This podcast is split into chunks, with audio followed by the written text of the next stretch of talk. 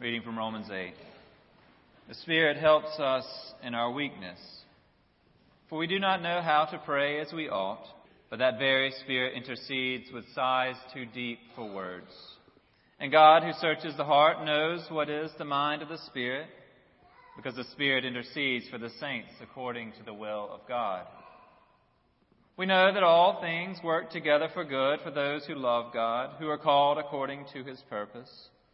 For those whom he foreknew, he also predestined to be conformed to the image of his Son, in order that he might be the firstborn within a large family.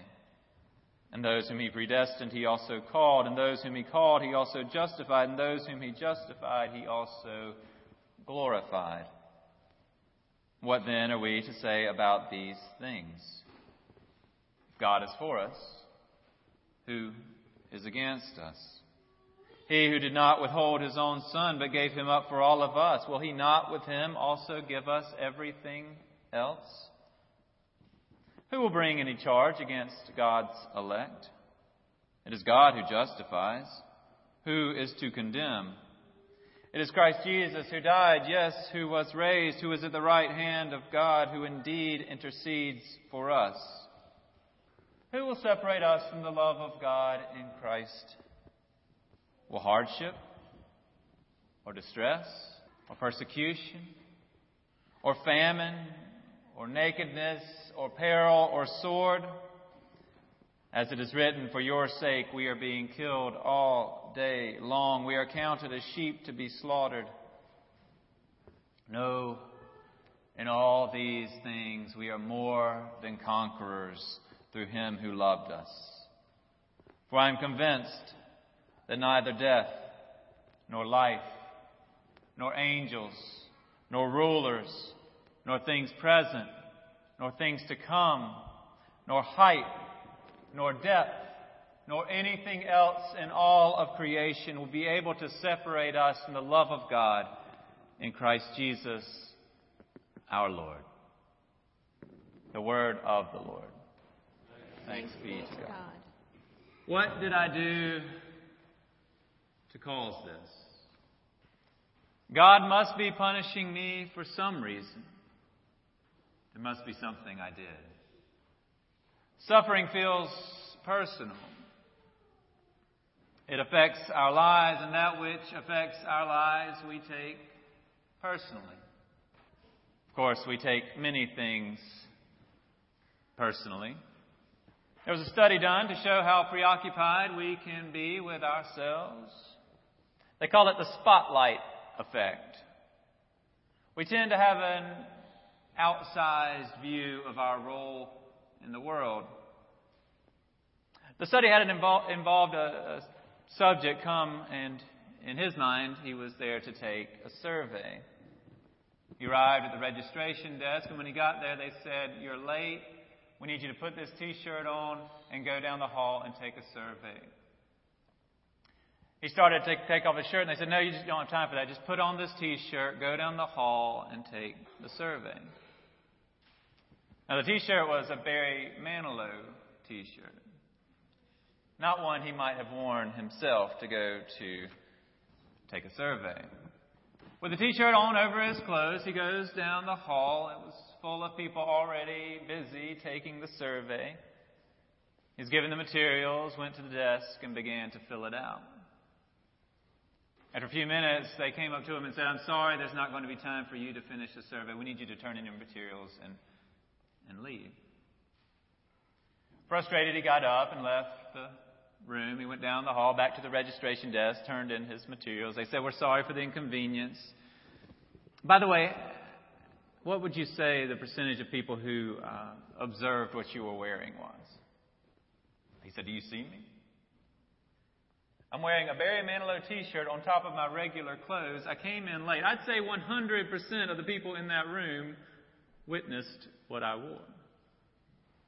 I said, Thank you. We appreciate your time. Have a good day.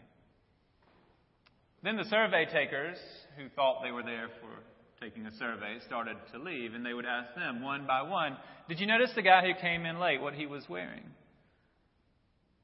Almost to a person they hadn't even noticed. They call that the spotlight effect.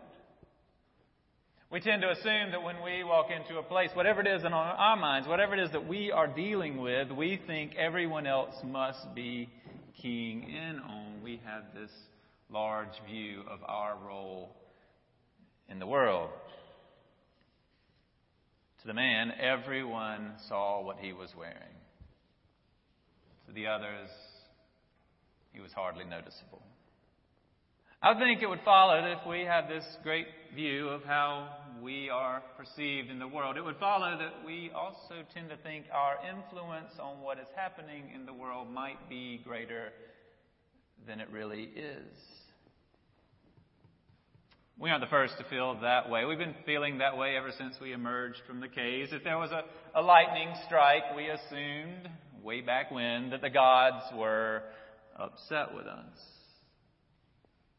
We got a little more sophisticated and we started to write down these laws. And if there was a drought, we were sure that we had disobeyed the laws. And if things were going well, we were sure that we had been obedient to the laws. And there were plenty of scripture stories to tell us that was the case. When the Israelites were facing a battle and they had God's favor, they won battles they probably should not have won. And when they were out of God's favor, they lost battles they probably should have not lost. There's a hinge in the Bible that, starts to help us think a little bit differently than that definite cause and effect relationship. The hinge doesn't necessarily overturn that previous way of thinking, but it just says maybe it's not so clear cut. The book of Job does not dispute that we can cause our own demise, that we can make decisions that lead to terrible circumstances. There are consequences to our actions. It never questions that. What the book of Job does question is whether every time we face difficult circumstances, we are the reason we are facing difficult circumstances. In other words, when our lives become difficult, we aren't always definitively the ones to blame. Not every bad situation we face is our fault. Job, Ecclesiastes, Jesus all seem to confirm that. Again, they never claim that poor decisions don't lead to bad results, but they are willing to say that sometimes bad results come to people regardless of the decisions they make, regardless of the actions they take. The Lord sends rain on the righteous and the unrighteous. Jesus said. Another time he asked those 18 who were killed when the Tower of Siloam fell on them, do you think they were worse offenders than all the others living in Jerusalem? And then he answered his own question. No, I tell you. No, I tell you. It's not so easy to figure out. Financial challenges aren't always the result of loose living or risky investments. Child rebellion isn't always because parents were too strict or too lenient. Accidents, disease, and death can't be reduced to who sinned, the one who was hurt or his parents. We know that. You know that. But in the midst of anguish, sometimes we can't help but ask ourselves, what did I do to cause this? And whether we are brave enough to say it aloud or not, sometimes our question is followed by wondering, and when did God leave me? I don't spend a lot of time thinking about the pearly gates lines and checklists and people falling through clouds to a bad fate doesn't fit how I understand the way things will go after we die. I did smile the other day though, thinking about all of those, all of us getting Barry Manilow t shirts as we made our way to the pearly gates. There wouldn't be a line because that would spoil the surprise, but we would show up on a cloud and they'd hand out our Manilow t shirt. We'd assume it was some kind of cruel early indication that our future, our eternity might not be so good. To add irony to insult, looks like we made it. We'll be playing in the background and and we think to ourselves, looks like we didn't make it. We get to the pearly gates and we get on our ridiculous t shirt, we pass through it, and there we see everyone else inside the pearly gates wearing the same ridiculous t shirt, welcoming us to the great Copacabana in the sky. We find when we sit down with those who are wearing that other, their ridiculous t shirts they're smiling and full of joy.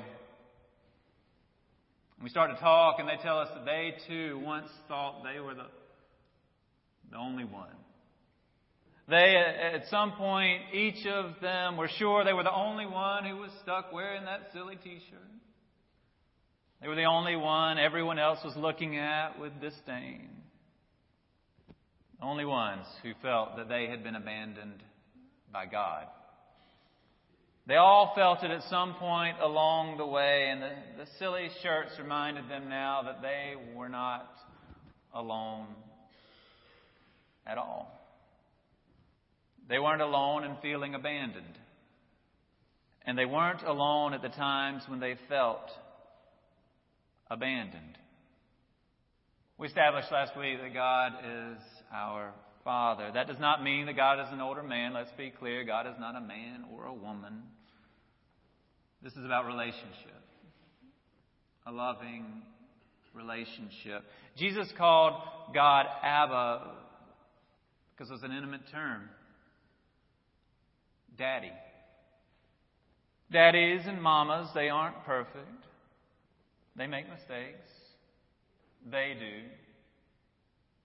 Some do. All do.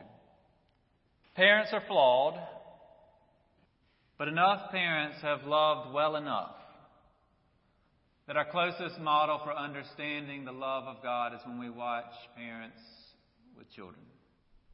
When we have been loved well by our parents, we have a sense that there really is nothing that can end their love for us. We can try their patience. We can make decisions that force them to use tough love. We can affect their expression of love, but we cannot make them stop loving us. For those of us who have children, we can't imagine not loving them. We can imagine a million things that would frustrate us. We can imagine having pulled more of our hair out or it turning a little bit gray.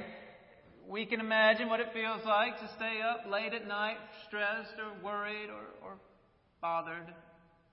We can hear Bill Cosby's voice in our inner ear saying, I brought you into this world, I can take you out of it. We know those feelings, but we cannot imagine what it would be like to not love that child.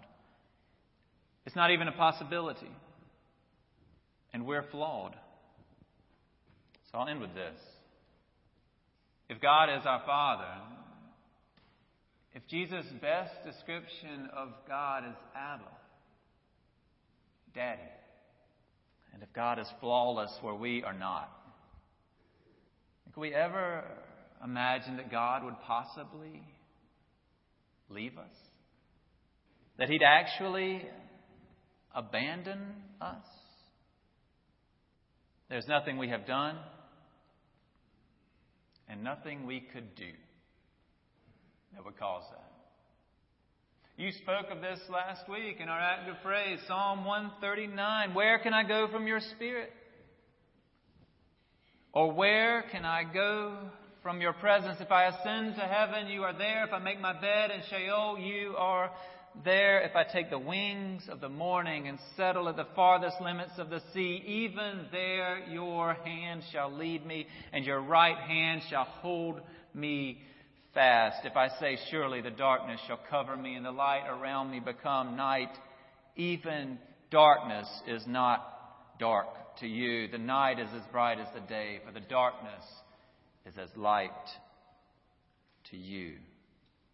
God does not abandon us, no matter how dark things get.